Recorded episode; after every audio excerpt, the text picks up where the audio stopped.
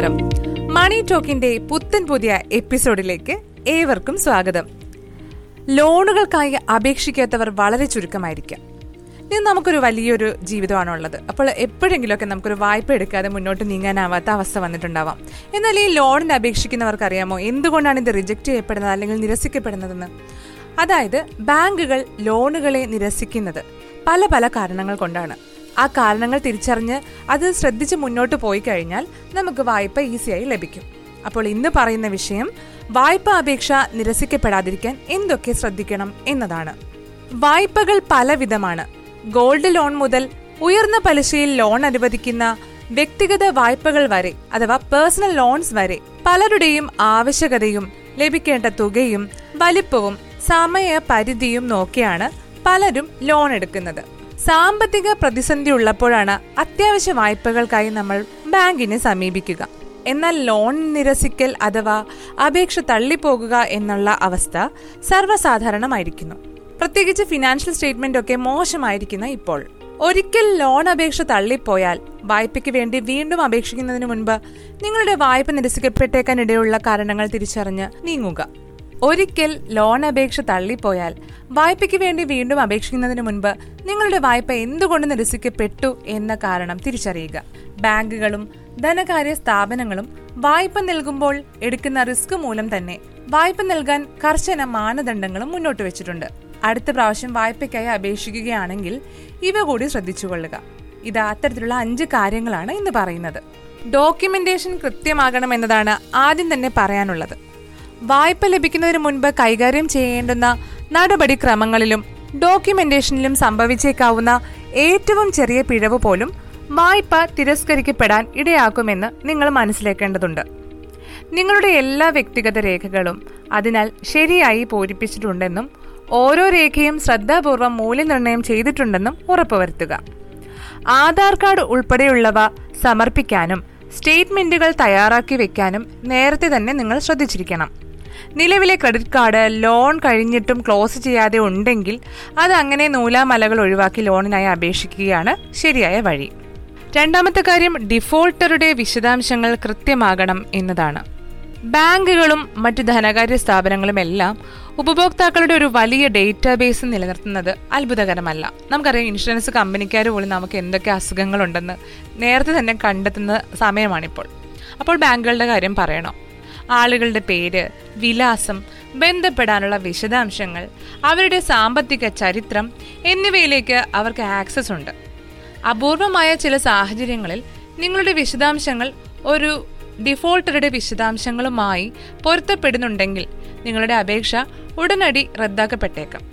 ബാങ്കുമായി സംസാരിച്ച് നിങ്ങളുടെ അപേക്ഷ വീണ്ടും പരിഗണിക്കാൻ ആവശ്യപ്പെടാം ഈ സാഹചര്യത്തിൽ. അപ്പോൾ എപ്പോഴും ഓർക്കുക നിങ്ങളുടെ ചിലപ്പോൾ നിങ്ങളുടെ ലോൺ അപേക്ഷ തള്ളിപ്പോയത് മറ്റൊരു വ്യക്തി നിങ്ങളുടേതായ സമാനമായ ഐ ഡി കാർഡൊക്കെ ഉപയോഗിച്ച് ആരെങ്കിലും ഇതുപോലെ ലോൺ അപേക്ഷിച്ചിട്ടുണ്ടെങ്കിൽ അത്തരത്തിൽ മാച്ചിങ് ഉള്ള അല്ലെങ്കിൽ ചേർന്ന് പോകുന്ന ഒരേ തരത്തിലുള്ള സ്റ്റേറ്റ്മെന്റോ അല്ലെങ്കിൽ അഡ്രസ്സോ ഒക്കെ ആണെന്നുണ്ടെങ്കിൽ അത് ചിലപ്പോൾ ഒരു ഒരേ ഫ്ലാറ്റിലൊക്കെ ആണെങ്കിൽ ഇങ്ങനെ സംഭവിക്കാറുണ്ട്. ഒരേ പേരിലുള്ള ഫ്ലാറ്റിലൊക്കെ ആണെങ്കിൽ ഇത്തരത്തിൽ സംഭവിക്കാറുണ്ട്. അതുകൊണ്ട് ബാങ്കുമായി നേരിട്ട് സംസാരിച്ച് ഈ കാര്യം നിങ്ങൾക്ക് പരിഹരിക്കാവുന്നതാണ്. അടുത്തത് ക്രെഡിറ്റ് സ്കോർ മികച്ചതാക്കണമെന്നാണ്. ഇതെല്ലാവർക്കും അറിയാവുന്ന പോയിന്റാണ് പക്ഷേ എന്നാലും ഒരിക്കൽ കൂടെ പറയാം. നിങ്ങളുടെ ക്രെഡിറ്റ് സ്കോർ മൂല്യനിർണയത്തിനുള്ള ഏറ്റവും വലിയ മാനദണ്ഡങ്ങളിൽ ഒന്നാണ്. അതായത് വായ്പ ലഭിക്കും മുൻപ്. സ്വർണ വായ്പകൾക്ക് പുറമെ ഉള്ള എല്ലാ വായ്പകൾക്കും അംഗീകരിക്കണമെങ്കിൽ ഈ ക്രെഡിറ്റ് സ്കോർ കൂടെ മികച്ചതായിരിക്കണം. വളരെ താഴ്ന്ന സ്കോർ നിരസിക്കുകയും ഇടയിലുള്ളവർക്ക് ഉയർന്ന പലിശ നിരക്കിൽ വായ്പ അംഗീകരിക്കുകയും മെച്ചപ്പെട്ട സ്കോർ ഉള്ളവർക്ക് നല്ല പലിശ നിരക്കിൽ അതായത് മിതമായ പലിശ നിരക്കിൽ പല ബാങ്കുകളും വായ്പ നൽകുന്നുമുണ്ട്. നിങ്ങളുടെ പണമടയ്ക്കലിൽ ജാഗ്രത പുലർത്തുന്നതിലൂടെ നിങ്ങൾക്ക് നല്ലൊരു ക്രെഡിറ്റ് സ്കോർ നിലനിർത്താൻ കഴിയും. അതായത് ലോണുകളൊക്കെ ഉണ്ടെങ്കിൽ കൃത്യമായി വീഴ്ച വരുത്താതെ അത് തിരിച്ചടയ്ക്കുന്നുണ്ടെങ്കിൽ അല്ലെങ്കിൽ നിങ്ങളുടെ ബിസിനസ് ക്രയവിക്രയങ്ങൾ കറക്റ്റ് ആണെങ്കിൽ നിങ്ങൾക്ക് എന്താ പറയുക ഓഡിയോ ഒക്കെ കുറച്ചേ ഉള്ളെങ്കിൽ ഇതൊക്കെ എല്ലാം നമ്മുടെ ക്രെഡിറ്റ് സ്കോറിനെ ബാധിക്കും എന്നത് നിങ്ങൾ ഓർത്തിരിക്കണം. ഈവൻ ഒരു ഒരു കൺസ്യൂമർ ലോൺ ഉണ്ടെങ്കിൽ നിങ്ങളൊരു മൊബൈലോ ലാപ്ടോപ്പോ വാങ്ങിയിട്ട് ആ ലോൺ തിരിച്ചടയ്ക്കാൻ നിങ്ങൾക്ക് വീഴ്ച വന്നിട്ടുണ്ടെങ്കിൽ അതുപോലും വലിയ രീതിയിൽ നിങ്ങളുടെ ക്രെഡിറ്റ് സ്കോറിനെ ബാധിക്കുമെന്നത് വളരെ പ്രധാനപ്പെട്ട ഒരു കാര്യമാണ്. അത് ഓർത്തിരിക്കുക. അടുത്തത് അഞ്ചാമത്തെ കാര്യമാണ്. മികച്ച ബാങ്കിംഗ് സ്റ്റേറ്റ്മെന്റ് നിലനിർത്തുക എന്നുള്ളത്. വ്യക്തിഗത വായ്പകൾ കാർ ലോൺ ഹൗസിംഗ് ലോൺ തുടങ്ങിയവയ്ക്കായി അപേക്ഷിക്കുമ്പോൾ ബാങ്ക് സ്റ്റേറ്റ്മെന്റ് വളരെ പ്രധാനമാണ്.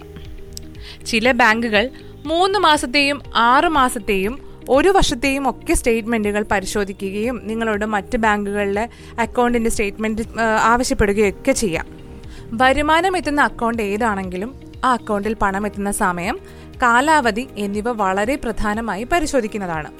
ഉദാഹരണത്തിന് നിങ്ങൾക്ക് ബിസിനസ്സിൽ നിന്നുള്ള അല്ലെങ്കിൽ ജോലിയിൽ നിന്നുള്ള പ്രതിമാസ വരുമാനം അക്കൗണ്ടിൽ ക്രെഡിറ്റ് ആകുന്നത് മാസത്തിലെ പത്താം തീയതി അടുത്ത മാസം പതിനാറാം തീയതി പിന്നീട് ഒരു മാസം ഇരുപതാം തീയതി അങ്ങനെയുള്ള ഇടവേളകളിലാണെങ്കിൽ അത് നിങ്ങളുടെ വായ്പയെ പ്രതികൂലമായി ബാധിക്കും. കാരണം തിരിച്ചടവ് ശേഷിയുള്ളവർക്കാണ് ബാങ്ക് പണം നൽകുന്നത്. കാരണം അവരുടെ പൈസ തിരിച്ചു ലഭിക്കണമല്ലോ.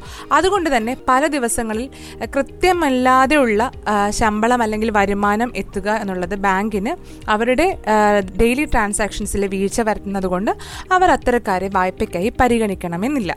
എന്നാൽ സ്ഥിരമായി ഒരു വലിയ തുക അക്കൗണ്ടിലൊക്കെ കിടക്കുന്ന വ്യക്തികൾക്കാണെങ്കിൽ ഇത്തരത്തിൽ വരുമാനം പല ദിവസങ്ങളിലാണ് അക്കൗണ്ടിലേക്ക് എത്തുന്നതെങ്കിലും അതൊരു വലിയ പ്രശ്നമായി ബാങ്ക് കാണില്ല. കാരണം തിരിച്ചടവ് ശേഷി ഉണ്ടെന്നതാണല്ലോ അത് കാണിക്കുന്നത്. അത്രയുമാണ് നിങ്ങൾ ലോൺ എടുക്കും മുമ്പ് അല്ലെങ്കിൽ ലോൺ എടുക്കാനായിട്ട് അപേക്ഷ നൽകുമ്പോൾ ശ്രദ്ധിച്ചിരിക്കേണ്ട കാര്യങ്ങൾ. അത്യാവശ്യം ശ്രദ്ധിച്ചിരിക്കേണ്ട കാര്യങ്ങൾ മനസ്സിലായില്ലേ? അപ്പോൾ മറ്റൊരു വിഷയവുമായി അടുത്ത മണി ടോക്കിലൂടെ ഞാൻ എത്താം. നമ്മുടെ രണ്ട് പോഡ്കാസ്റ്റുകളും നിങ്ങൾ കേൾക്കുന്നുണ്ടെന്ന് അറിഞ്ഞതിൽ വളരെ സന്തോഷം.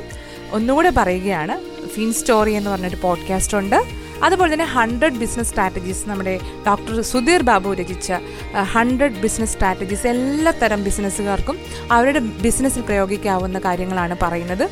ഈ രണ്ട് പോഡ്കാസ്റ്റുകളും നമ്മുടെ മണി ടോക്കും സ്ഥിരമായി കേൾക്കുക ഷെയർ ചെയ്യുക. This is Rakhi Parvathy signing off നന്ദി.